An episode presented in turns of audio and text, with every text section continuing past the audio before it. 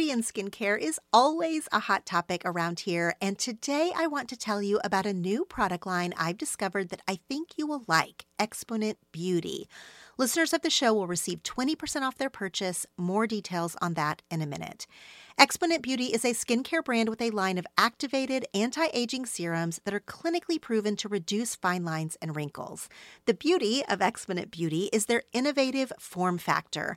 The powders are activated with a quadruple hyaluronic acid serum in their patented precision dosed dispenser. The packaging is gorgeous and the dispenser itself is refillable, so it has also reduced plastic waste. Exponent Beauty's line of serums can be found in med spas and spas and dermatologists' office around the country. The line is dermatologist recommended and clinically proven to reduce those fine lines and wrinkles, and to increase brightness and radiance, and to firm skin without irritation. No more expired or underutilized products with Exponent Beauty, just high quality skincare with ingredients that work.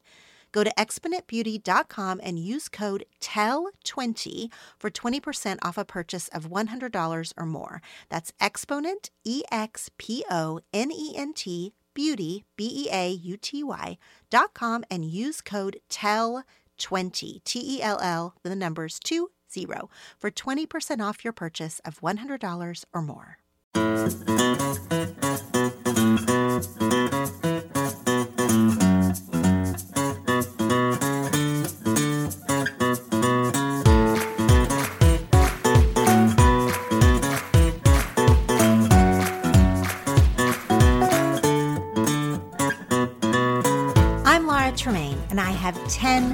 Things to tell you.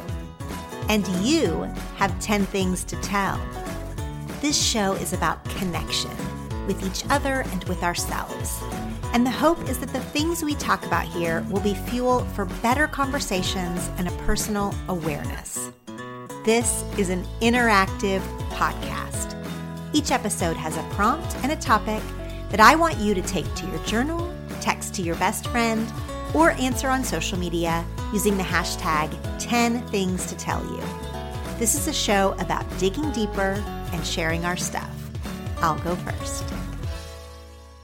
Hello, my friends. Welcome back to 10 Things to Tell You and to yet another episode. One of my very favorite subjects of all time books and reading. This is not just any episode about books and reading. We are going to focus on classic books today.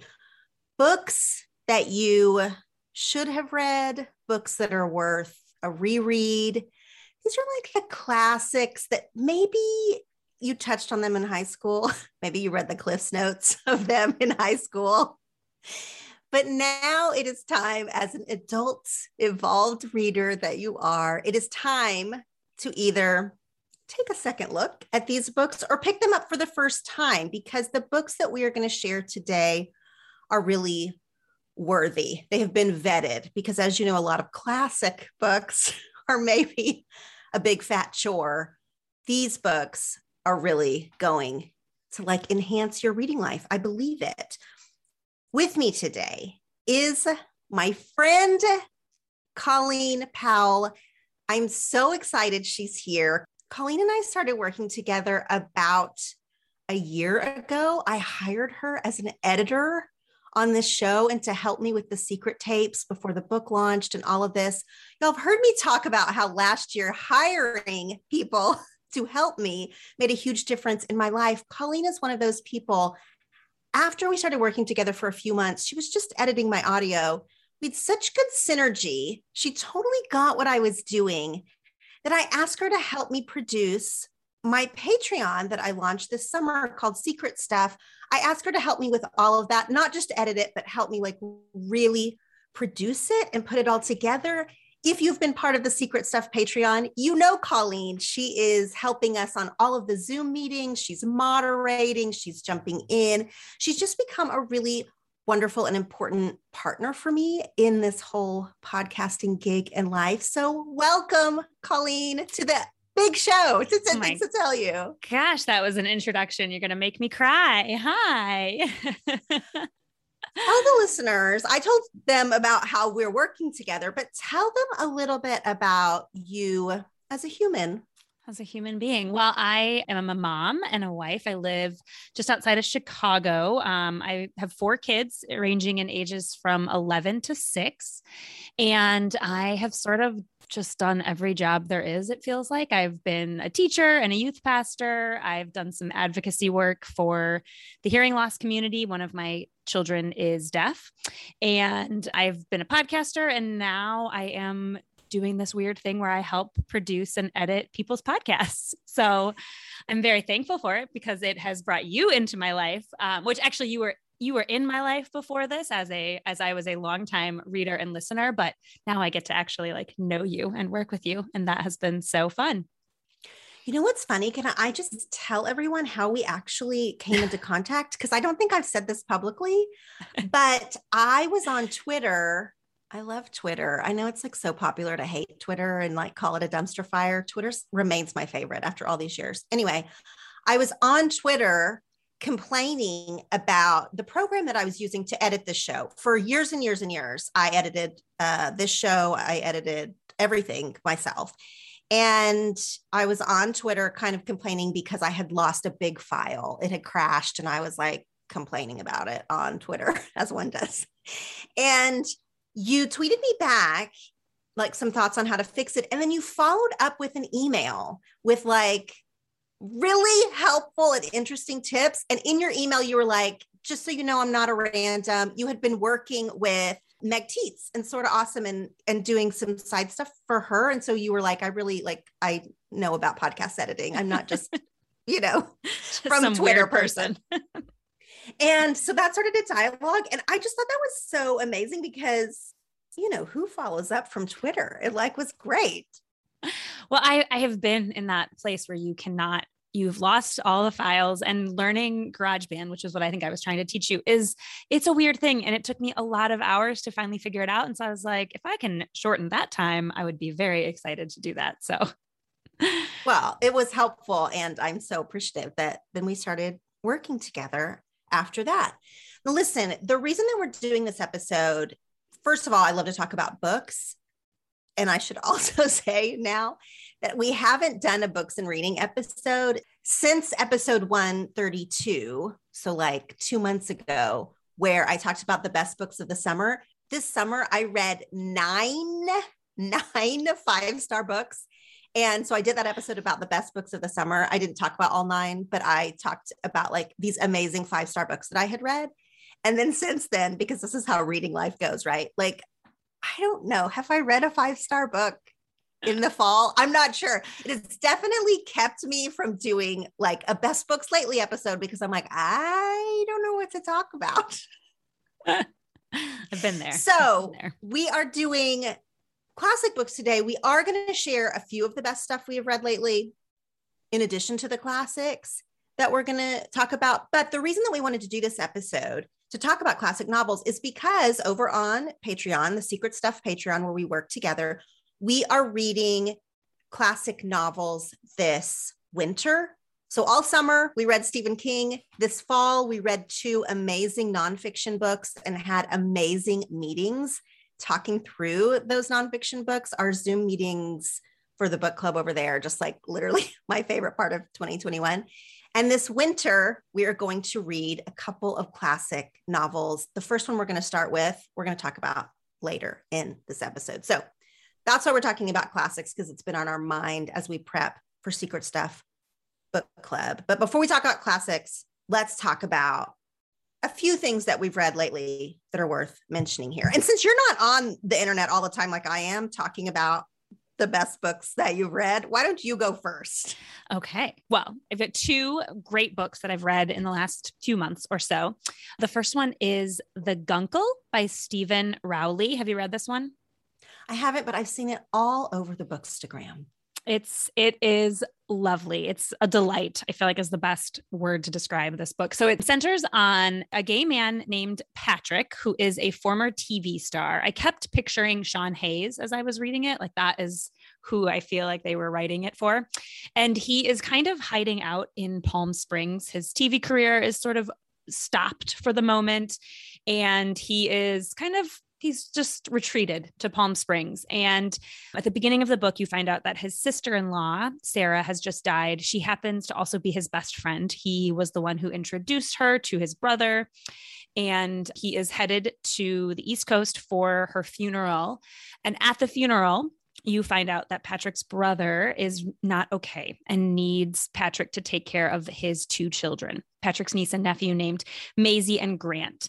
Uh, they call him Gup, gay Uncle Patrick, which is like just really sweet and charming. And it's just like such a funny, charming book that is also very heartfelt. Uh, it's a story about grief and about family and how we kind of continue on after something terrible has happened and you just really you fall in love with patrick you fall in love with the kids and their relationship and uh, i just thoroughly thoroughly enjoyed this one Okay, well, hold on, because I have seen the cover for the Guncle, like I can picture the font and the mm-hmm. cover, and never in my life would I have known that this book was about grief.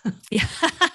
it well, that's why I love it, is because it is about grief and it really deals with it really accurately, but in this very like lighthearted way. And I don't I I don't want to like undersell it because it is like really going to the the deeper places. But yeah, it, you're right. That it's very cartoony on the cover, but it really goes to some places with loss and grief and kids' grief that I just thought was really beautiful. Well, that is so interesting. You're kind of selling me on it when I had sort of dismissed it in a way. But also, you know, I don't do light. You don't do light. No, I don't know that this was necessarily in your Venn diagram, but I do think I do think you might like it. It might not be a five star, but it could be a four star read for you. Okay, I'm glad you shared it, especially because I feel like for a lot of people who listen to this show, they do not share my reading taste.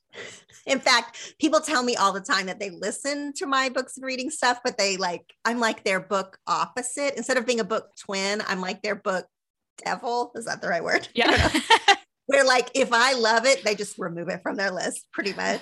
so I'm glad that you shared this book because I think that it will appeal to a lot of people. Okay, the book I'm going to share is different than that.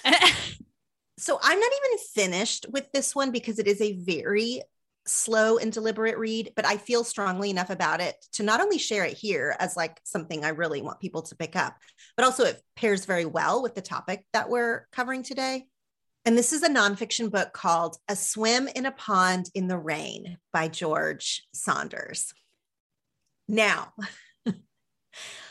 I readily admit that people love George Saunders. You know, he wrote Lincoln in the Bardo a few years ago. I flat didn't understand that book. I listened to it on audio, and I think that's the only way to do it, honestly.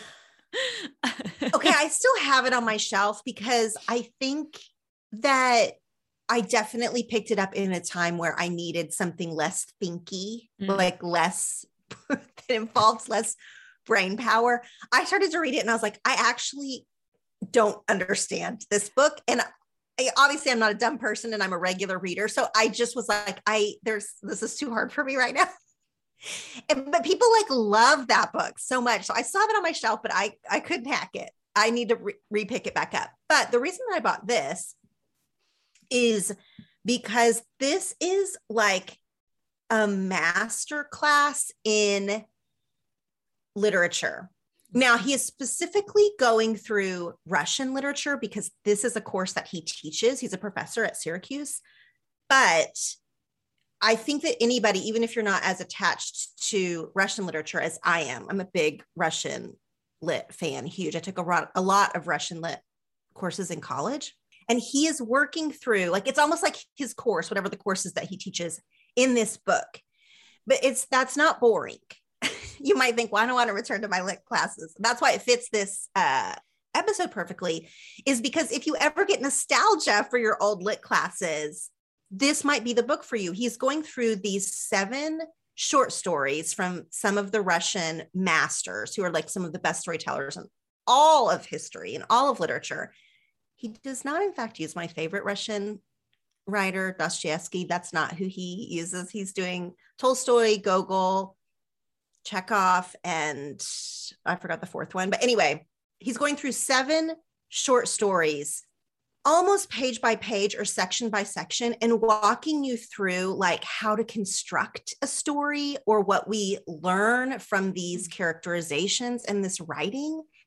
And again, if you miss this from like your school days, this will be a joy for you. But why I'm talking about it here is even if you don't miss it or you think, I don't understand why we would want to read this in our spare time.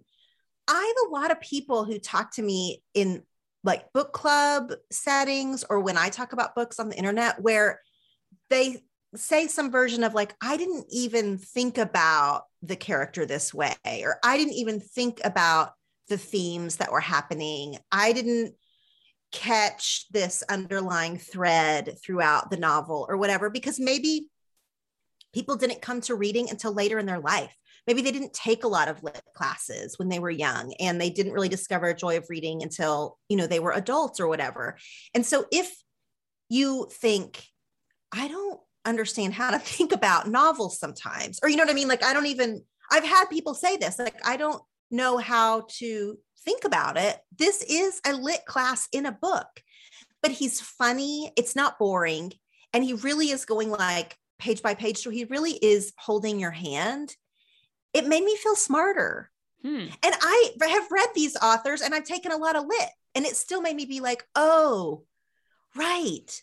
This is like how to see what an author is doing the breadcrumbs that an author is is leaving on the road for you as you're reading a story like why certain details are included you know what it means when a character just comes in and out if that doesn't work. Like, I, I don't know. I just really am enjoying myself because i did i did enjoy literature classes. And so for me it has been nostalgic but also like reinvigorated like my love of reading. It also makes you want to read harder. Hmm. and this is something that I have to preach to myself that I definitely preach when I talk about books is I love a fluffy read. I just said I couldn't even handle George Saunders' book, Lincoln in the Bardo, but I think it's important that we read harder at least several times a year. Like, yeah. you know, maybe not if you're like going through a really difficult time in your life or something like that, but challenge yourself to read harder periodically. I think it's important. And this made me be like, oh, this is why we read better stuff. This is why we read classics. This is why we read literary fiction. So, anyway, that is called A Swim in a Pond in the Rain by George Saunders. I was out when you said Russian literature, but I might be back in now. You may have convinced me. Wait, you don't like Russian lit? I don't like Russian lit. I'm a bad English major. So, Russian lit is hard because it's hard. Mm-hmm. Like it's so much harder than English lit or whatever. And also, they, the way that their language does names, one character has like four to six names, literally. Yeah. And it's that's hard. You have to like make notes. like because you're like have we changed characters what is the world is happening and it's the same person and they're using like their slang name versus like their formal name like you know it's hard i get it and i don't i wouldn't like necessarily like spend my weekend day doing that but it, it's worth it if you do all right. All right. You're convincing me. It was so good. I was like, oh, we got to talk about it. Uh, I just finished The House on the Cerulean Sea by T.J. Klune. Have you heard of this one? I have heard of this one. Also, I can, again, like the Guncle, I'm picturing the cover. Yeah, I don't know anything about it. Yes, the cover is also very kind of cartoony. That is interesting. I didn't think about that. Both of those covers. It's also probably not in your kind of Venn diagram of books. It's a magical realism, which isn't necessarily always my thing. I, I love me some Harry Potter, but that's about as far as it goes with me. But this is a book about Linus, who is a government worker who works for what's called the department in charge of magical youth. So, in this world, it's kind of our world, but there are magical people there. And it would seem that the magical people are kind of feared and controlled, and there's maybe some prejudice against the magical people. So, magical children sort of get collected and sent to orphanages. Magical adults have to register with the government. And there's a lot of kind of propaganda. There's all these posters up around town that say, if you see something, say something with regard to magical people. It's sort of this like, we're very afraid and we need to contain and control. And Linus's job, he's kind of like a social worker for magical youth. So he goes to check on these orphanages to make sure the children are being treated okay and that they're, you know, taken care of. And if there's an incident with a youth and their magical abilities, he sort of gets sent in. And at the beginning of the book, he, you kind of see that he is, he's sort of lonely. He's sad. He's a very by the book kind of a guy.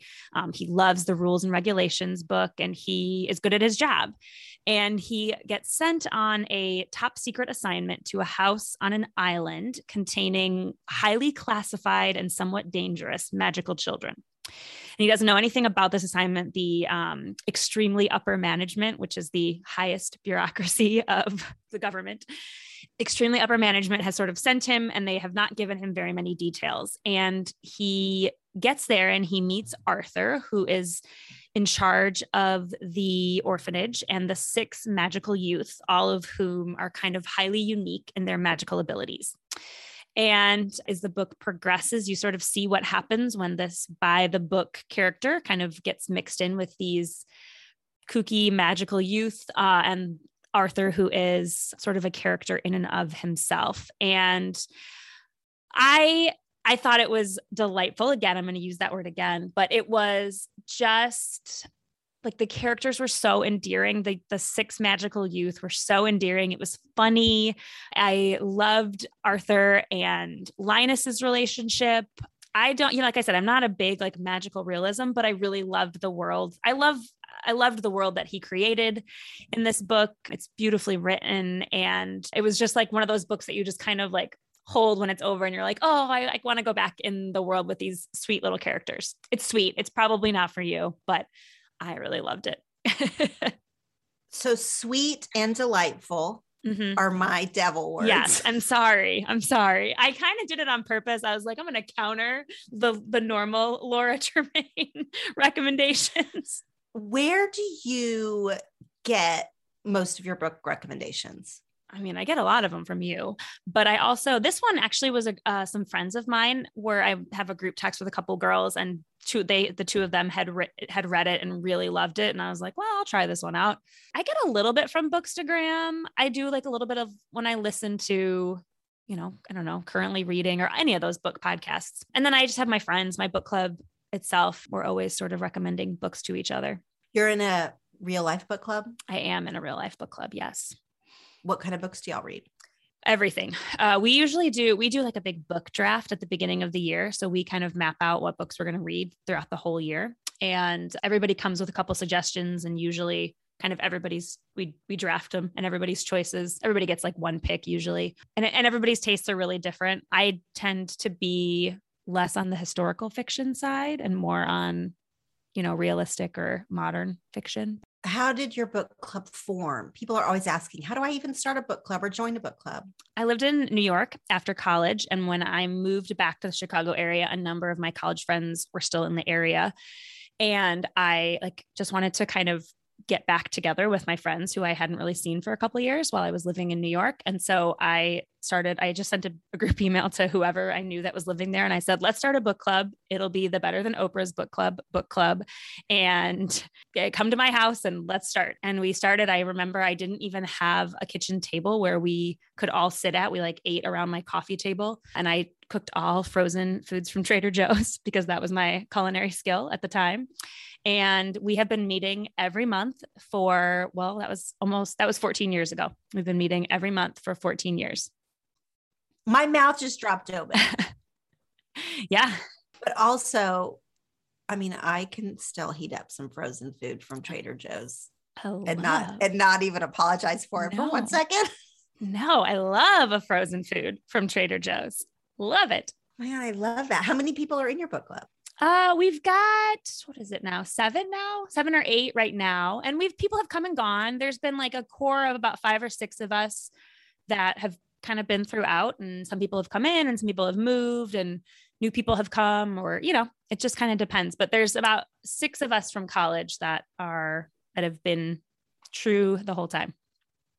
Man, I love that so much. One of the keys to friendship, they say, is consistency. Like regular interaction, which I think makes a lot of sense. Like just the people that you see every day sort of become you know Yeah. maybe you wouldn't choose them from a lineup but then that that who be, becomes who's in your world and that who you have deep relationship with.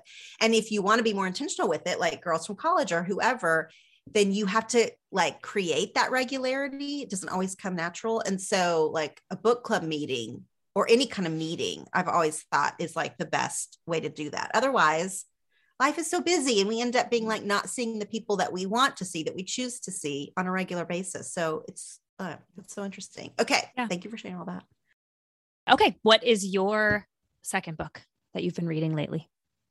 okay my second pick for best books lately i read in like a day and a half i read it over the weekend but it was one i had pre-ordered i was super super excited about it and that is oh william by elizabeth strout now i love uh, elizabeth strout she is one of my very favorite authors that I only discovered in the last, I don't know, maybe three years, like recent for me. And I have been just like binging her. I love Elizabeth Strout so much. Earlier this year, I read Amy and Isabel, which is her first novel from like, I think 1997. And it is going to end up on my favorites of the year. Like, I just love mm-hmm. Elizabeth Strout. Now, O. William is the third book. You, you can read them independently. They're not necessarily like sequels, and that there's not like a cliffhanger plot situation here.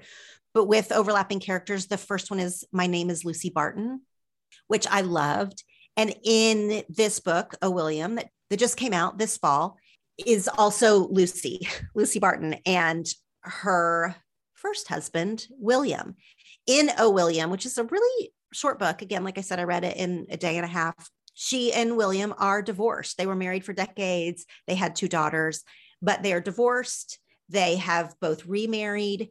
And then some things happen that kind of bring them in much more. I mean, they were always in touch because they shared the children and they live in the city and they have a close connection. But a few things happen that bring them back into one another's immediate orbit. And they end up sort of on a trip together, kind of a road trip together to research something about William's past. He is getting older. They're both older in this book, and he wants to know a little bit about his family history. So they end up on this, these two ex spouses end up on this kind of road trip together.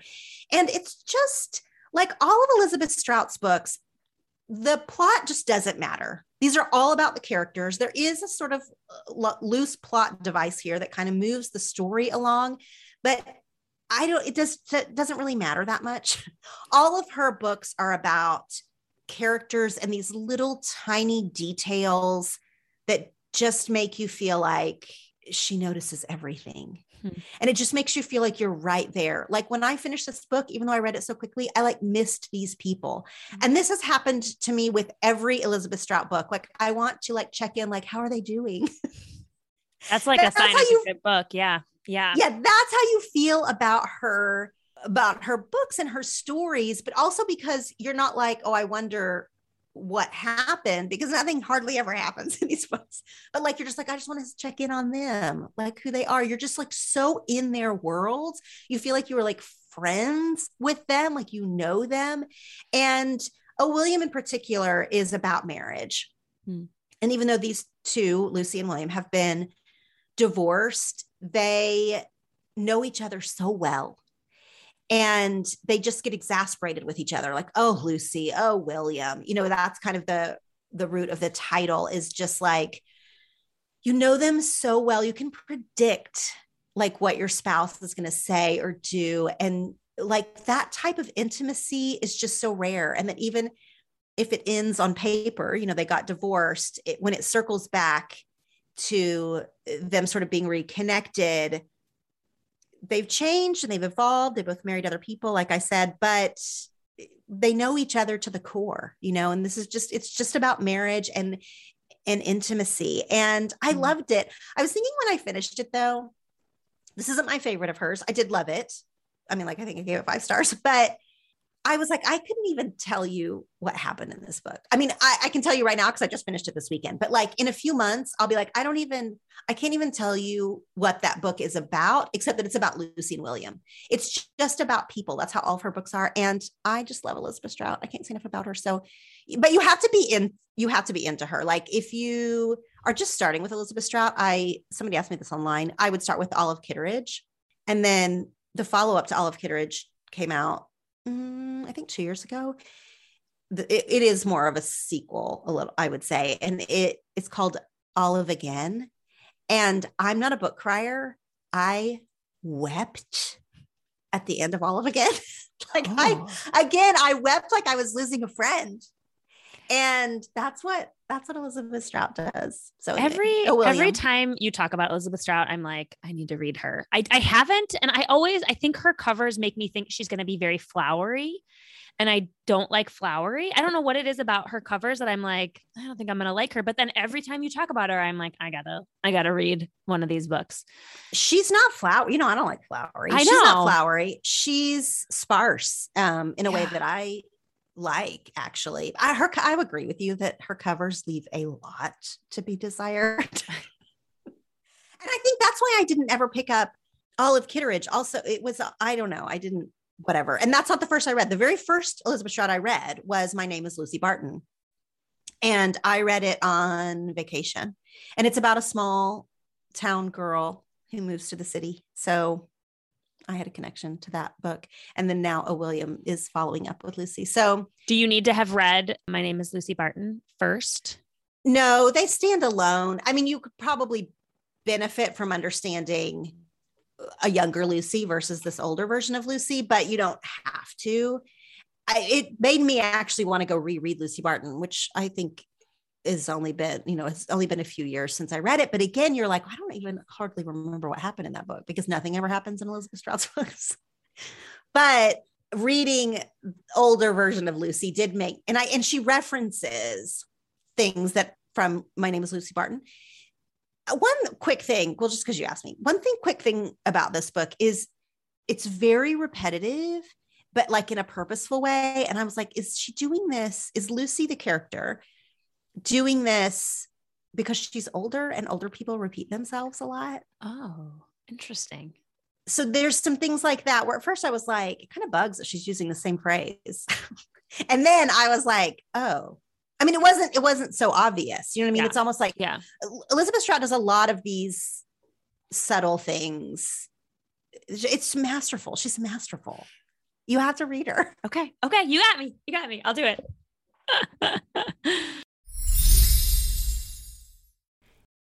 Y'all know that I love to play games on my phone to unwind, and I am always looking for a new one to download. And I recently ran across Two Dots, and I want to tell you about it. Two Dots is a free to download puzzle based game that involves connecting dots through relaxing puzzles while unlocking levels and collecting prizes along the way. There are different gameplay modes to make the experience unique and exciting with every single puzzle. There are over 5 thousand distinct puzzles with various power ups and special dots ready to earn as you move through the levels. The in app music and visually stimulating interface provide a soothing experience when you just want to relax and unwind. Not only is Two Dots free to download, but it can also be played without internet connection. So playing on the go offline is a breeze. And if you don't want to play alone, you can challenge your friends on Facebook as well as connect with the larger Two Dots community for even more engagement. If you're looking for the perfect game to help you relax but also keep you engaged, download Two Dots for free on Android and iOS. It's not every day that you find a product that you truly love and want to shout about from the rooftops. Well, friends, I have found something that I am genuinely excited to share with you today, and that is Born Shoes. Born shoes are made with the best top quality leather with functional stitching and flexibility. They are lightweight, but they're also supportive. They are great for all casual occasions, extremely comfortable, and especially good for travel. The brand recently gifted me a pair of the Ithaca style sandals. Of course, they are beautiful. The footbed has extra foam for added comfort and with a slight heel for lift. I am positive that I could walk all over London in this pair of shoes, just like I did in my Born sandals last summer. Born Shoes offers sandals, flats, boots, and heels in several styles and color choices. Take comfort in Born Shoes. Every season, they make high quality shoes that feel as good as they look. With artistic touches, unparalleled craftsmanship, and exquisite materials, Born designs shoes to satisfy the demands of every lifestyle. Go to bornshoes.com for a 15% discount plus free ground shipping on all full price shoes when you use my promo code TELL. That's born, B O R N, shoes, S H O E S. Com and use promo code TELL, T E L L, for 15% off and free shipping, available exclusively to our listeners for a limited time. Okay, now we're going to talk about classics. And again, we're talking about classics because we are going to read a few classics in Secret Stuff Book Club. But today we're just going to share books that we think people should read. And I'm going to start, and I'm going to start with a book that people are just going to like roll their eyes at because I really preached about this book on and on for years. Hold on. Let me tell you what I'm not going to talk about. Like I was making my list of the books that I could talk about, the ones that I'm not going to talk about, but that I really want people to read.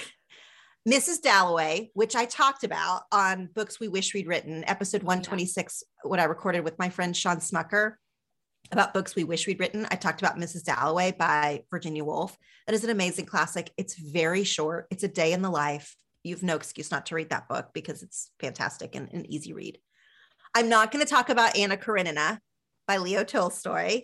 I know you don't like Russian lit. I was reading Anna Karenina the first time that Jeff, my husband, and I had a real conversation. I was reading Anna Karenina on the set of Jackass, his first movie, and he was like, literally, what are you doing? Like, this is Jackass. That does feel like the start of a movie. Like, that's the start of some rom com, like girl on Jackass set reading Russian literature.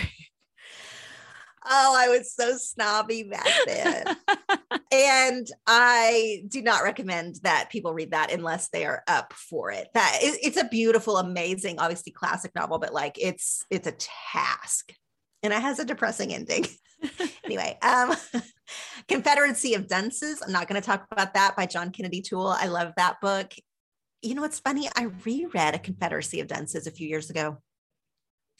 And I had loved this book in college. I and maybe late high school. I read this several times when I was younger. And I just thought it was like quirky and hilarious. And I just hadn't read anything like it when I was a young person. And I reread it recently. And I'm not going to say it doesn't hold up because it is still very funny and quirky. You know, reading it in my probably late 30s, whenever I read it, I was like, oh, yeah, I don't know. You maybe have to be in the right age bracket mm. to super appreciate a Confederacy of Dunces.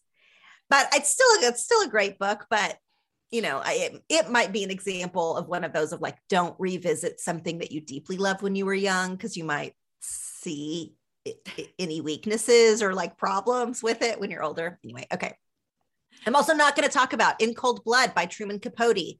I love this book. This is um, a really genre bending, genre changing book in Cold Blood by Truman Capote. It is for true crime fans. If you have not read this book, you must. It also really, it is said in some ways, really de- destroyed his life. And um, so that's sort of like a sad part of it, but it is a absolute classic. I'm not going to talk about it. What I am going to talk about, those are all the books that I want you to read, but I'm not going to give many minutes to. I am going to talk about Frankenstein by Mary Shelley.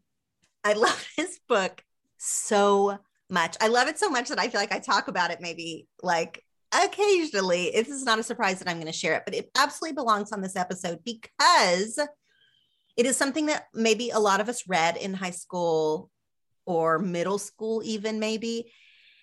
And I promise you that if you read this when you were young, you did not get it. You did not get this book. You mm. have to reread it with some life experience. You have to reread it with a different lens. Although that said, this was written by Mary Shelley when she was 18 years old. I did not know that. She was 18. Now, it oh, was oh, published wow. in 1818. She wrote it in about 1816. It was a really different world back then. Like lifespan was different. like being 18 was like different than being 18 is now. She actually wrote it as part of a friendly competition with her lover, who became her husband, Percy Bysshe Shelley, and Lord Byron. They sort of had this like, they were really into Gothic novels. They were really into the occult. They were sort of like, you know, that was what was trendy at the time. And they sort of had a friendly competition to see who could write the best horror story. And this is what Mary Shelley came up with. Can you imagine just being like 18 and like doing a little fun project with friends and it becoming like a classic of all time? The icon of Frankenstein is like has centuries. That's amazing. It is so crazy. It is considered one of the first science fiction stories. It actually is mm. science fiction, as I think most people know by now, but Frankenstein is not the monster, is not what we picture as Frankenstein with like the bolts coming out of his neck the Fra- Frankenstein is the scientist. Frankenstein is the doctor who created the monster out of cadaver parts and you know he sort of stitched together and was able to kind of breathe life in some sciency way some 1800 sciency way to create the monster who throughout the whole story never has a name he's called the monster he's called the creature he's called the devil he's called the fiend and this whole book, you can just read it as a story. Like you can read it as a story. A, a doctor creates a monster and then they chase each other through time. like he is scared of the monster. So when the monster sort of comes alive, Frankenstein, the doctor, runs away. But then he ends up sort of chasing and trying to find the monster to maybe kill him. So throughout the book, they're sort of chasing each other, who is chasing one or the other. You can read it as that, like just a, it's a very short story. It's only 260 pages. So you can read the novel as kind of on its face. But there's so much more about it. There's so much more about identity here, about God and a, being a creator and having a love hate relationship with your creator. And, you know, there's a lot of things to think about here in terms of like, is this really about the monster? Is the monster real? Or is this like a metaphor for mental health or hmm. addiction? Hmm. Because they really chase each other through time. And I don't want to get like into the whole plot summary of it all, but it's so interesting. Like the the monster promises Frankenstein that he's going to show up on his wedding night. So then on his wedding night, Frankenstein is like arms himself. And is he really scared of the monster? Is he really scared of himself? Like there's just so much happening in this book that is like amazing, but also not not scary scary so it's not horror like what you might think of when you think of that word but like it's very psychological. The whole book is very psychological and very well written and it's just it's just withstood this test of time and i want more people to read it. I think people don't read it because they think they maybe already know some version the pop culture version of frankenstein and they don't at all. What we think of now as the halloween frankenstein is not at all what this novel is and i also want people to read it because it's short and still challenging like we were saying like it's not so challenging like russian lit or whatever but it's you know you have to use your brain a little bit more yeah you just put it down and you just for me. I just exhaled. Like I was just like, this is what storytelling is. Like Mary Shelley has really nailed it in this competition with her buddies. she wins. I love all of that. I don't, I, I read Frankenstein probably in like middle school or high school, and I have very vague memories of it. So that is one I'm probably going to need to revisit, I think. I love it. I talk about it. I feel like I do talk about it a lot. I don't care. I really am just like I'm an evangelist for certain things, right? Like I'm an evangelist for Stephen King. I'm an evangelist for Frankenstein, and I want people to read it. So that's my first pick. What is your first pick for a classic that people should read? Well, similarly, my first pick is for me sort of the reason why you should revisit classics, and that is Catcher in the Rye by J.D. Salinger. So, picture high school, Colleen, junior year. Mr. Piro was my teacher, and he was one of those like very, he was very strict. He was very high expectations, and you wanted to impress him, but you most often you did not. And uh, I remember I was out the day that he introduced Catcher in the Rye, and so I got to class the next day. And so it was just he was just talking to me and he was giving me the book and kind of going over what he had talked about. And he i just will never forget him. He like kind of like held the book really tightly and he was like you are going to love this book. And i was like okay. And i was so excited to like love this book. And mr Piero thought that i was going to love it and that really meant something. And i read it and i did not love it. I don't i i don't even know if i finished it i probably cliff notes the last like third of it which was typically my MO. And I was so disappointed in myself. Like I was like, Mr. P, I let Mr. Piero down. I didn't love this book. And I couldn't, I couldn't figure out why I didn't like it. It just was not landing with me. And then fast forward like 10 years in my book club I talked about, we decided to revisit a classic. And that was the one that we picked. And at that point, I read it as, you know, a 27, 28 year old adult who had lived in New York for a couple of years, which a lot of this book takes place in New York City. And all of a sudden, I could understand what was happening in the book, where things were, what was going on. And then I could it like opened up the whole book for me. And I think sometimes in, as high school students, we don't always have the right context or understanding of like very practical detaily things that can then get us stuck on like the deeper meanings of the book. And that's what happened to me. I think if there had been some better scaffolding for a kid who had never been to New York City and didn't know a lot about what New York in the 1940s was like. If I'd had a little bit more of that, I might have been able to get to what was so great about the book. So the book follows teenager Holden Caulfield, who's a student at a boarding school. He's about to get kicked out of school. And so he kind of runs away from home to avoid his parents until they find out that he's been kicked out. And he sort of goes through New York City on this adventure, um, and he meets a cast of characters, and it's it's a whole thing. And what I love about this book, and why I think it is timeless is that Salinger really captures the persona of a teenage boy in this book. The voice that he gives Holden, as somebody who worked with teens through much of my career, I just like it's so endearing to me and I can hear what kids think about and care about as I read it. As an adult, I just, a lot of it still resonated with me and certainly resonated with kids that I knew. And it's consistently listed as one of the best novels of the 20th century, regarded as the defining work of what it's like to be a teenager. So, when I was doing some research about Catcher in the Rye, did you know that several shootings have been associated with this book? I did because I'm a pretty big Salinger fan, even though The Catcher in the Rye is not my favorite Salinger, but it is because it's dark. It's dark, yes. And it and there's a lot of stuff about mental illness and you're not really sure what's exactly going on. Caulfield's not exactly a reliable narrator. I didn't know the assassination attempt on Ronald Reagan and also the John Lennon assassination, in which his shooter had a copy of the book and he had written inside to Holden Caulfield from Holden Caulfield, This is my statement. And that was found on him. He was arrested with that copy of the book.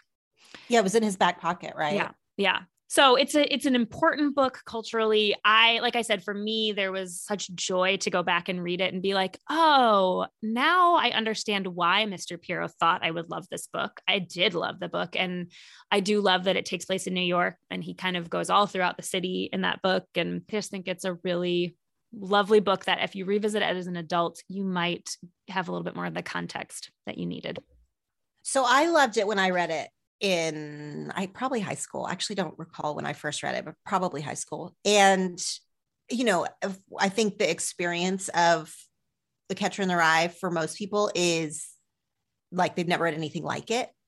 It really is unique in its voice. And yeah. if you've had to read, you know, if you've had to endure like Beowulf and all this other stupid stuff, that then to read Catcher in the Rye is like, oh, such a relief. You know, it's almost like the equivalent of like reality TV to like really prestige, you know, that scripted TV. That's what it feels like when you're a teenager, is because there's this casual voice, this angsty voice that you haven't really seen reflected. Or that's how it was for me when I read it in the 90s. I did have a friend, this has been a while ago now, but who read it for the first time as an adult. And I remember she posted on Facebook about it that she was like, I hate Holden Caulfield. She was like, he's so whiny and entitled. And he sort of is like kind of the things that we hate about teenagers in a way. And now she was in her 30s when she would have been reading this. And I understood what she meant, but I was like, but I think you're actually meant to read this mm-hmm. when you mm-hmm. are a teenager mm-hmm. or maybe just after, you know, early 20s or something, where you really relate to his angst. I think most of us mature out of that navel gazing level of angst or that just woe is me, you know, like that yeah. just feel sorry for yourself kind of thing. Now, obviously, it's deeper than feeling sorry for yourself. Holden Caulfield has very intense mental health issues, mm-hmm. which when this was published and when we were taught it, that was not being discussed. No. Teenage suicide and really taking teenage angst as like serious and not as a cliche was not, you know, a thing when I first read it. So I do think that that book is doing some important things. I just wonder, I do wonder if people hadn't ever read it. If you revisit it, you might feel nostalgia. If yeah. you have never read it before, I wonder if you'd be like my friend and be like, I don't get it. He's the worst. Well, and maybe because I was I was working with high school students at the time, I did not think he was the worst. I thought, I mean, he was the worst in the ways that he was the worst, but it was still he was still endearing to me. And that might just be my affinity for high schoolers, which has never really left. So that's funny. Well, if I we're going to talk about Salinger, I'm just I'm going to have to mention if you like Salinger and you haven't read, or you liked Catcher in the Rye and you haven't read any of the Glass family stories, which my favorite is Franny and Zooey, but there's mm. also a perfect day for bananafish. Like there's like a like he writes about the Glass family, the siblings mostly in the Glass family. And they're so good. Have you read those? I don't I don't think I have actually. Now I'm gonna have to add that to my list. Oh, they're so good. So, uh, Nine Stories is a short story collection, and there's several Glass family stories in the book, Nine Stories. I think the most famous one is A Perfect Day for Bananafish, but then Franny and Zooey, that book is one of my favorites of all time.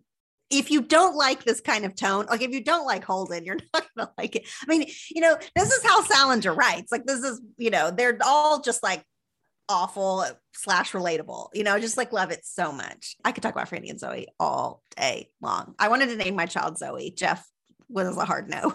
I mean, not because that's like a beautiful name, and we have now friends like become a trendy name, but I love that book. So anyway, okay, moving forward. What's your next one? Okay, my next one is sort of on the cusp of being called a classic. I mean, it is a classic like it sort of is, but it isn't. And I'm going to talk about it though, because I think it's very accessible, even though it's freaking 700 pages long. It's The Thorn Birds by Colleen McCullough. I've not heard of this one. You've never heard of The Thorn Birds? I've never heard of The Thorn Birds, no. Okay, this is why I was like, it's sort of, it sort of straddles classic. I, you know, I looked up a couple of different lists when we were prepping for the show and then also like thinking about Secret Stuff Book Club. And it's never in like the top 100 lists or maybe or like maybe not the top 50 it sort of falls in the same cusp level as rebecca by daphne du maurier. Do you know mm-hmm. that book rebecca? I do. Yeah. I feel like the thorn birds is in that same like really highbrow intellectual people will maybe like be like this is not a classic but it's sort of like a classic I don't know. I consider it a classic. We're gonna talk about it anyway. I met Colleen McCullough when I was in college. She like came to speak at my college, and I had just read it, so it also like made a real impression on me. Sort of your experience of the book, and then getting to meet the author or whatever, really colors your experience. But I read, I've since read this book, and it is so good. It is a sweeping family saga. Mm-hmm.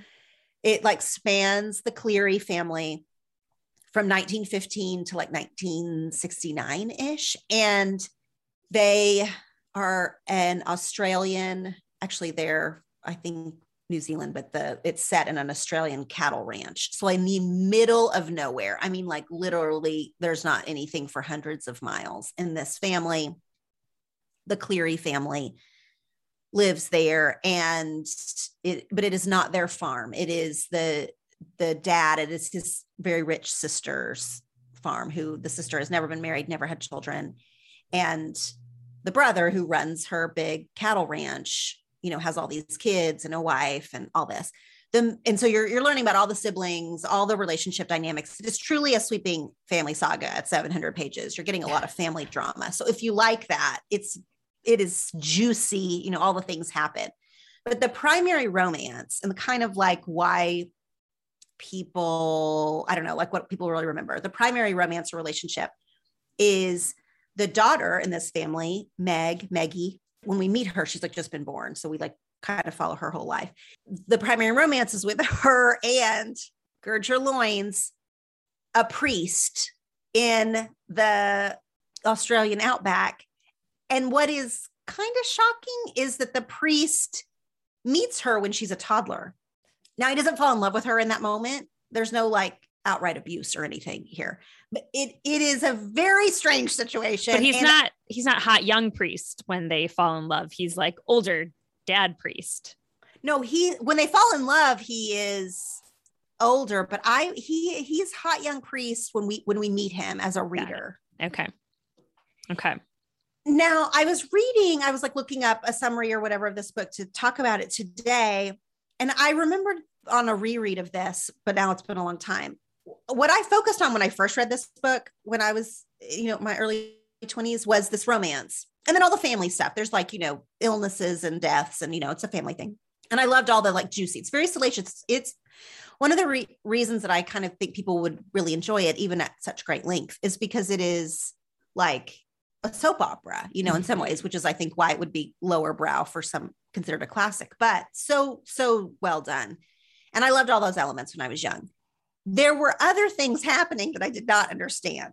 which is which is why we revisit classics, right? I mean, there were things happening with the sister who owned the ranch and her will and the Catholic Church and and mm. like money and motivation. I just focused on the priest Ralph is his name, Ralph and Meg's romance. They're lifelong, and it's more than just like a sexual thing. Like their lifelong love affair, Mhm. which this gets obviously tricky to talk about because when they meet when she's a toddler, and they're they're like what connection means, and like this gets into it, it's very dicey territory, by the way, which is why this would make an amazing book club pick. If you're ever up for reading something of this length, this would be like a fantastic book club pick.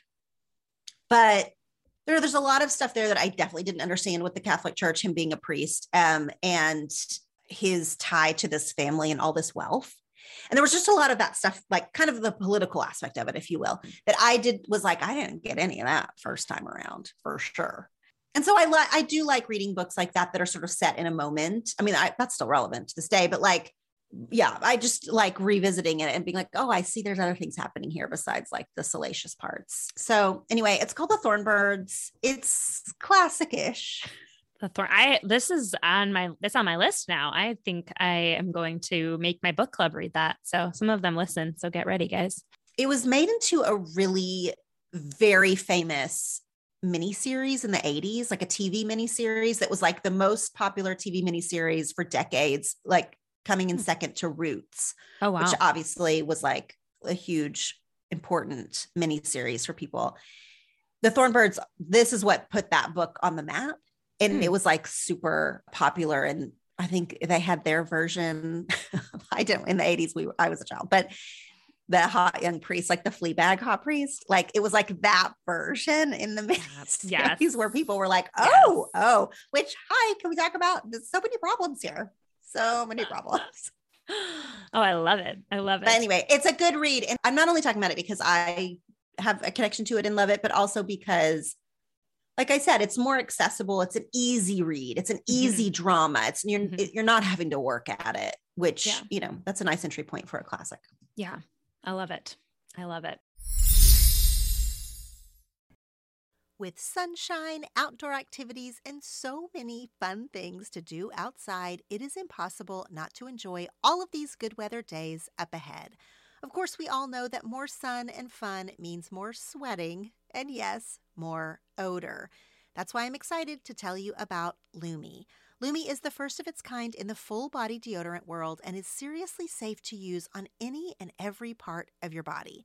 It was created by an OBGYN who saw firsthand how regular body odor was being misdiagnosed and mistreated. I especially love that Lume deodorant is baking soda and paraben free. It is also pH balanced for safe use on all areas of your body. You can choose from a variety of fresh scents like clean tangerine, lavender sage, and toasted coconut. Lume's starter pack is perfect for new customers. It comes with a solid stick deodorant, cream tube deodorant, two free products of your choice, like a mini body wash or deodorant wipes, and free shipping. As a special offer for listeners, new customers get $5 off a Lume starter pack with code U at lumedeodorant.com. That equates to 40% off your starter pack when you visit Lume, L U M E, deodorant, D E O D O R A N T com and use code U, Y O U. Okay, my next one is Native Son by Richard Wright. So, this was published in 1940, and it is the story of 20 year old Bigger Thomas, a young Black man living in a poor area on Chicago's South Side in the 1930s. So, the beginning of the story, you kind of see just the depth of poverty that he and his family live in, and obviously what is happening racially. He's in the North, so he's not necessarily dealing with Jim Crow, but he was still very much marginalized and a victim of what was happening racially in society. And he works as a chauffeur for a wealthy white family. And on his first job, he is supposed to take their college age daughter back to school. And things don't go as planned. Mary, the daughter, sort of tells Bigger to take her somewhere else. They go pick up some friends. She ends up getting very drunk. And in an effort to keep Mary safe, Bigger takes her home and he carries her up to her bedroom because she's incapacitated.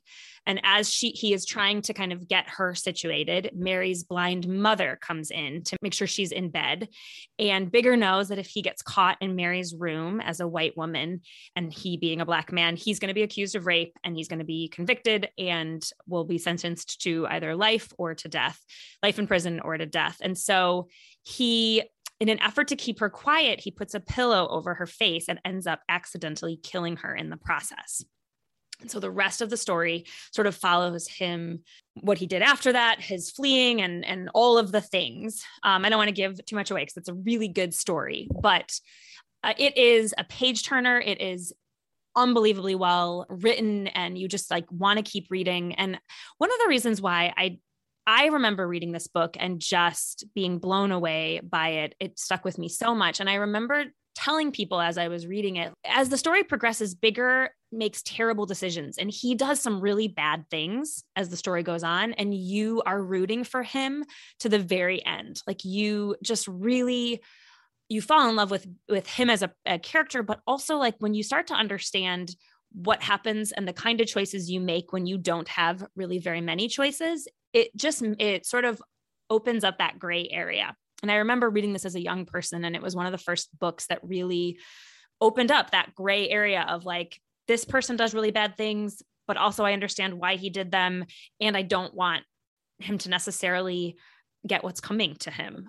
It's it's also one of the first books of its time where it wasn't the noble black character, right? So Bigger is complicated. He's not, I wouldn't say he's an anti hero, but he, like I said, he makes really poor choices. And in that era, we had the like, you know, the To Kill a Mockingbird and, and black characters that were totally noble and were wrongfully accused of things. And this is something that's a little bit different. And yet you still, very much are rooting for and supporting this character. It was a huge success. It was um, it's described as a protest novel, and it was one of the earliest successful attempts to explain kind of the racial divide in America in terms of what was being imposed on African American social conditions by the dominant white society. Uh, it made Wright the wealthiest Black writer of his time. And just, it's so good. I just, I absolutely loved it. I think it's a really important read. And I think right now it would be just a compelling story that uh, also has some really great things to think about as you read it. What year was that published? It was published in 1940. Have you read Their Eyes Were Watching God? I love Their Eyes Were Watching God. Oh, I me too. Their Eyes Were Watching God by Zora Neale Hurston. Mm-hmm. I just had to look up what year that was published, and it was actually published in 1937. So okay, you know, so same time, close to the yeah. same time, and also has some similar things in what you're talking about in which there's like a lot of it's very complicated and there's some bad choices but there's also just like deep historical uh, implications mm-hmm. and i loved that book i read that book I did not read that book when I was young. I should have. I think I was supposed to, and I didn't. Like in one of my college courses, I remember it being assigned and uh, but i don't have any recollection of it i reread it or, or read it for the first time whatever a few years ago and was just blown away by that novel which is difficult there's some mm-hmm. really difficult things in their eyes were watching god and i don't i wonder if that book it's so difficult i wonder if it's even taught anymore their eyes were watching god yeah I don't I I mean I certainly also read that in high school. I read it again with you actually a couple years ago and um, I remember you know, loving it in high school and then again loving it when I read it again. Um, Wait, you read it in my yeah. Read Great Books book club? Yeah. I did. Colleen, that was years ago. I didn't even know. Laura, I told you it's like literally since you started, I have been on this ride with you. well, I did not know. I'm so glad you told me that. Yes, I read I read it for it was one of my picks a few years ago for my Read Great Books book club. That was such a good title for a book club. Read great books. It was. yeah, I was just like, that book is so good. I mean, I didn't, I didn't like prep enough to talk too much about it, but in this conversation, it fits perfectly. I have not read Native Son, and so that's what made me uh, think of Their Eyes Were Watching God. But hearing you talk about it, it's on my list exactly now. So one of the things that I think, like Zora Neale Hurston did in like Native Son, like Richard Wright's doing with Native Son, is that we are getting to see Black characters in their full humanity. And I think so often we, we're allowed to see white anti hero characters, right? But the Black characters have to be either fully good or they're the fully evil bad guys or whatever. And so to allow us to see it in its full complexity, even if that makes us uncomfortable, even if we want it to show a better picture of, you know, of a marginalized group, I think when we, the more we can be comfortable with seeing characters in their full humanity, the more equity we get for everyone that it, we need to be able to see everyone in their full humanity and not have to fit into some mold that sort of shows the best light of that representation. Right. Or cliche or something. Yeah, exactly. Oh, it's so good. Oh, that's so good. I'm so glad that you talked about that one. I want to go read it now. So, my last one is a classic, classic. like it's like considered, you know, one of the best novels, mm, you know, maybe of all time. It's like always in the top of any of these lists that you Google or anything. And I'm talking about it because, again, I've chosen books that I think eh, people might be intimidated by, and they are way easier to read than you think they're going to be. It is Jane Eyre by Charlotte Bronte.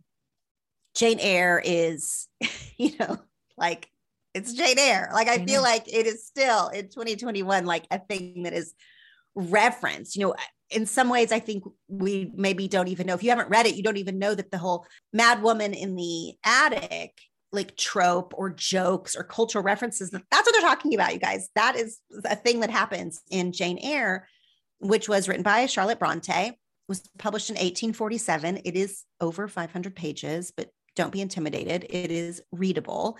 It was originally published as Jane Eyre, an autobiography. That was the full title. And it was also published under a pen name. Her pen hmm. name was Currer Bell. It was also published in like five parts now we read it as a whole novel by Charlotte Bronte, one of the Bronte sisters. Jane is an orphan. She lives unhappily with her uncle's family. They do not treat her well. Her aunt in law or whatever, they do not treat her well. She's abused there. They end up sending her away to a school for like poor girls, you know, where none of the girls are are treated well. Eventually after this very difficult childhood she takes a job as a governess at a you know big mansion called thornfield hall where she meets edward rochester. And you know this is sort of our primary relationship and and story and kind of what people think about now because he is in fact edward is quite a complicated man. And turns out he has something in the attic. I can't, I I don't even want to like, is that a spoiler? Because this book was published in 1847. No, there's no spoilers. If you yeah, there's no spoilers here. But this book is really good. It's considered, especially for having been published in 1847, it's considered one of the first feminist novels. Mm. And like really set a lot of uh, conversations in motion because Jane insists upon like some equality and fair treatment and she knows that she's smart and she sort of knows who she is. She's very self-possessed. And this isn't how women were written so publicly so widely back then you know she's not perfect either but and as like you know feminism in 2021 is obviously going to be a whole different animal but when you read it you can see this like what is happening here that this was a, a different version. I mean of course jane austen wrote these really strong amazing feminine characters but jane eyre is like uh, you know she's like a whole thing. And i read this book when I was trying to read great books and I was trying to read more classics, I had not read, I for sure had not read this one when I was younger. And it was so intimidating to me. Just the title of it, hearing the word Bronte, because I had read Wuthering Heights when I was like, oh Lord, it's going to be a real task. And I was surprised by how good it was. And maybe this is like often true with classics, which is why we're talking about this, is that you, especially if you're so used to reading easier contemporary work, which, and I do, I read a lot of stuff that's very contemporary. That when you read something classic, when you read something older, you're like, oh, this is a whole different meal that we're having. This yeah. is like a whole different thing. And Jane Eyre is definitely that, where you're like, oh, this is what novels like used to be. Before mm-hmm. there were bestseller lists before there was books to grab you know like all of these ways to mass consume how many amazing books there were. There used to not be so many books published when they were worthy of being published like this and when they were like mass successes. Even if we think they're a chore now charles dickens or something like that you realize like oh there were so few works that connected with the masses or even the elite because not everyone had uh, access to books you know so readily but that had a, a, broad appeal. There were so few of them. And the ones that were you know a lot of them have have withstood the test of time for a reason. Yeah.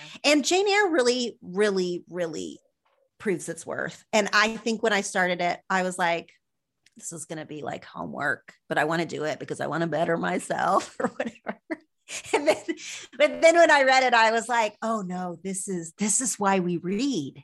Right. Yeah. Like this is why. Yeah. And the Bronte sisters are a force. And Jane Eyre as a character is you're just you're rooting for her. And there's some shocking plot twists. We've obviously revealed like the biggest one, but you're just you know, Edward is cantankerous to say the least. And it's just, it's, there's some parts of it that are just like funny and witty and then like shocking yeah, I just I loved it so much more than I thought I would. And so I wanted to talk about Jane Eyre by Charlotte Bronte.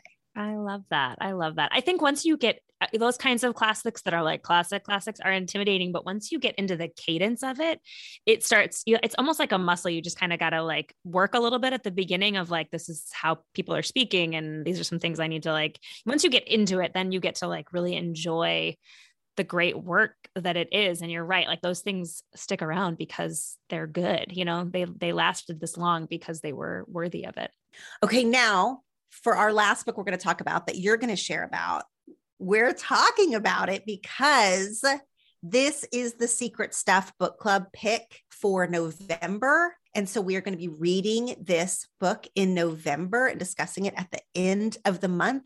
We let the Secret Stuff members choose this book. I put a poll up on the Secret Stuff Patreon book club where I let them choose between Frankenstein, Great Expectations, because I know Dickens is such a beast and bore, but I really wanted to revisit Great Expectations because I did like that one. Also, there's a Gwyneth Paltrow movie version. Anyway, moving on. And the winner, Little Women by Louisa May Alcott. I cannot believe that the members chose Little Women. I can, but here's why I can't believe it. I've never read this book. Yeah. And so this is crazy to me, but we voted. The votes are in and clear. We are reading Little Women by Louisa May Alcott for the Secret Stuff Book Club.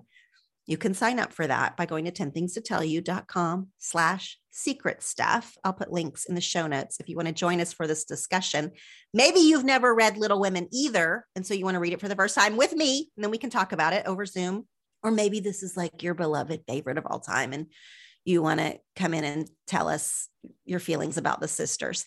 Now, I'm not trying to talk, I'm not trying to like set this up with disdain, but I've never read this book because it seems sweet. Delightful and charming, maybe. It might be. When I'm just like, God, these sisters gonna be sweeties.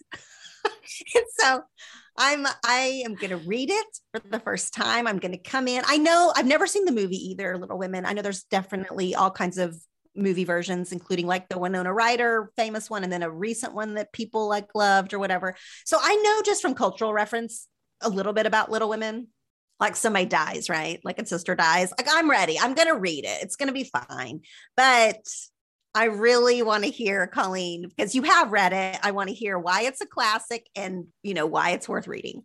Well, I have read it. This is there's a reason why I get to talk about this book and not you but it is Little Women by Louisa May Alcott. And it is sort of a coming of age novel. It was originally published in two volumes in 1868 and 1869. And then it was turned into one book after that. And it follows the lives of the four March sisters, the Little Women Meg, Jo, Beth, and Amy. It's actually loosely based on the lives of Alcott and her sisters. And the four girls and their mother, Marmee, live in what's described as genteel poverty in Massachusetts in the 1800s. Their father is a chaplain for the Union Army in the Civil War. And so he is off and away. And it sort of tells the story of these girls as they grow from adolescence to young adulthood. The sisters are very different. Meg is the oldest, responsible, kind of perfect little woman, if you will. Jo is the rebel. She's smart, she's strong willed, she's a bit of a tomboy with a temper that gets her into trouble. Beth is the gentle, kind, selfless, like perfect angel sister. And Amy is the baby. She's a little spoiled and self centered. Depending on which movie you've seen, you have different impressions of Amy.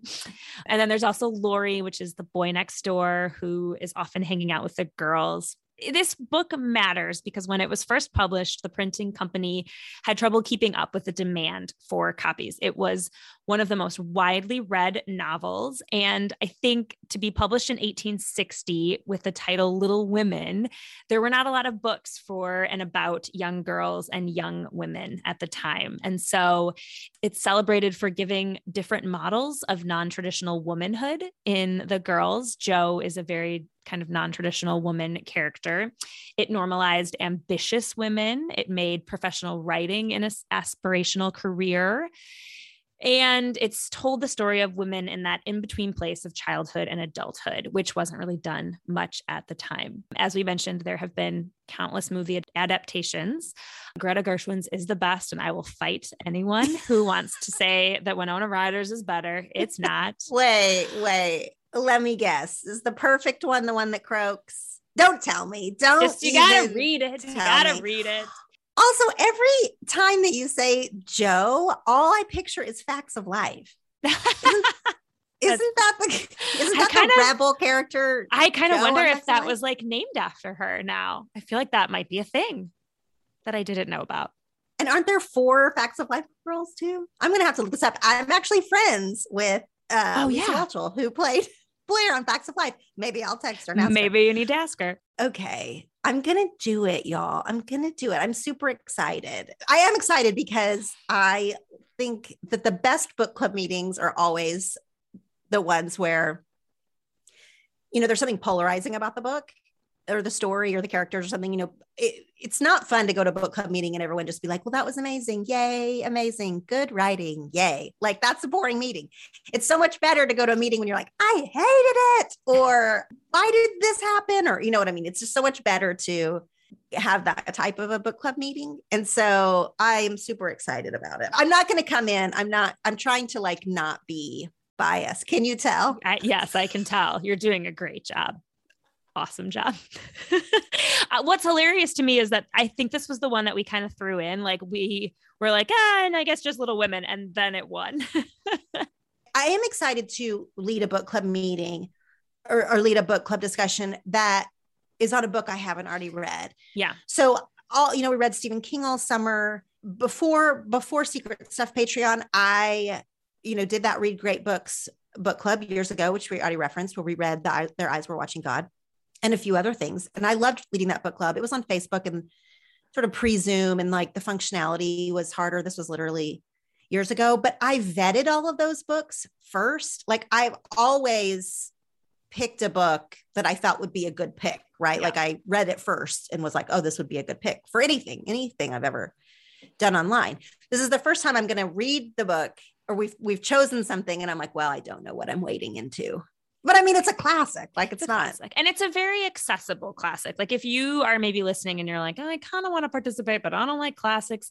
This is a you know traditional classic that is very accessible it's a story that a lot of people are familiar with and so i think it's a good entry point to a more classically written book than some of the other ones we didn't like dive all the way into jane eyre guys we we started with little women oh i do now that i've talked about it i kind of do want to reread jane eyre but maybe we'll do i don't know what we're going to do i don't know what we're going to read another classic after this we might go with second place. The book club members voted Frankenstein, got second place. So we might end up reading Frankenstein again, or we might just like do a whole new poll, a whole new set of books. I I don't know. It's very fun to read together. It's better to read together, I think, books like this. Classics is a is a great way to read together because you know you're going to get to discuss it. And if you feel like you don't understand a part or like you really need to express your opinion about a theme or a character or something you're going to get a chance to do so. That's what is amazing about all book clubs. I will also put a link since we keep talking about book clubs i did an episode called how to start a book club it was actually the first episode of this year. Episode 98 is called How to Start a Book Club. Gives lots of tips if you're thinking about it, if you want to join one, if you want to start your own. I'll link to that in the show notes, but I'm very pro book club. I'm especially pro secret stuff book club, and I would love everyone to join us to read friggin' Little Women. if only to watch Laura squirm about having to talk about Little Women. But wait, can you just tell me? I don't want any spoilers, but mm-hmm. can you just tell me, like, is it sweet? I mean, there's some family drama, there is some betrayal. It is sweet, but also it has it has some heft to it. Okay. I'm going to have been glad I read it. That was a lot of weird tenses, but like I know that this is a book that I should have read, like that people should read. And when we were prepping for this episode, I was going through some of these lists of, you know, 100 best books of all time, most classic novels of all time, whatever. I was reading a bunch of different from different credible sources these lists and sort of just looking through and there's a ton obviously a ton of crossover on on these lists. But it was making me be like oh oh i want to read this one or oh that one was great. I, that would love a reread.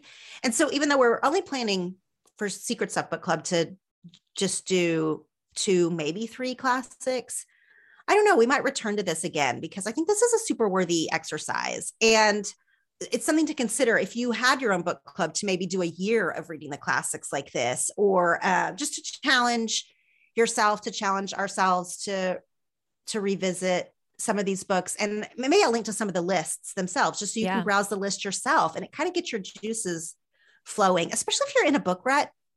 I feel like a lot of times you see this online, people are like, oh, I'm in a book route. What should I do? And there's always really good suggestions. We'll switch to audio, you know, binge a Netflix series instead, you know, change up genres. Like there's lots of good tips for getting out of a book rut. I think one of the most proven ones is to read something older or a classic because it really does like, it makes you remember you know it's not just like trying to get to the end to figure out who done it you know yeah. re- and i i like thrillers. So there's nothing wrong with that. But like it makes you remember like this is why yeah. literature has stayed so important you know throughout all of time. Not all of time but anyway i loved talking books with you colleen. This was so fun. me too, me too. thanks for having me. Thanks for joining me on 10 things to tell you. Everyone i want to hear your favorite classic books. I really want to sort of be compiling this list of things that I want to read or reread. So on social media this week, in the 10 Things to Tell You connection group, please do share your favorite classic novel and why you loved it. I'm really looking forward to hearing you. So, thanks so much for listening, friends.